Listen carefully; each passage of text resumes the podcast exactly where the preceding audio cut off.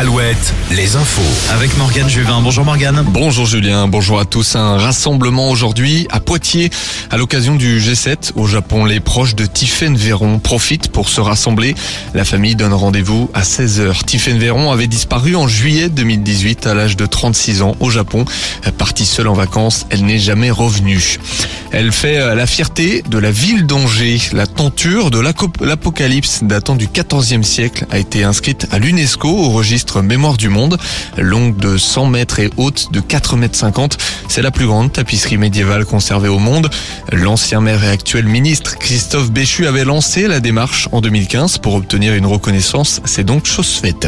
Ce fait divers sur la base navale de Brest, une femme de 20 ans a été retrouvée sans vie hier soir, 24 heures après le signalement de sa disparition. La jeune femme aurait chuté depuis les jardins de la préfecture maritime. Une enquête est ouverte pour savoir si c'était un accident ou un geste désespéré.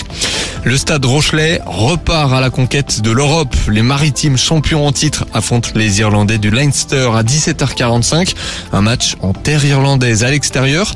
Un défi d'autant plus important. À La Rochelle, deux écrans géants sont installés sur le vieux port. Notons également le choc en demi-finale de Pro D2 entre Vannes et Oyonnax. Vannes toujours en course pour la montée en top 14.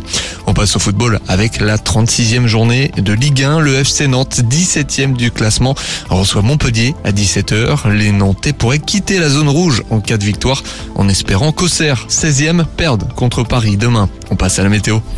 Alouette, la météo.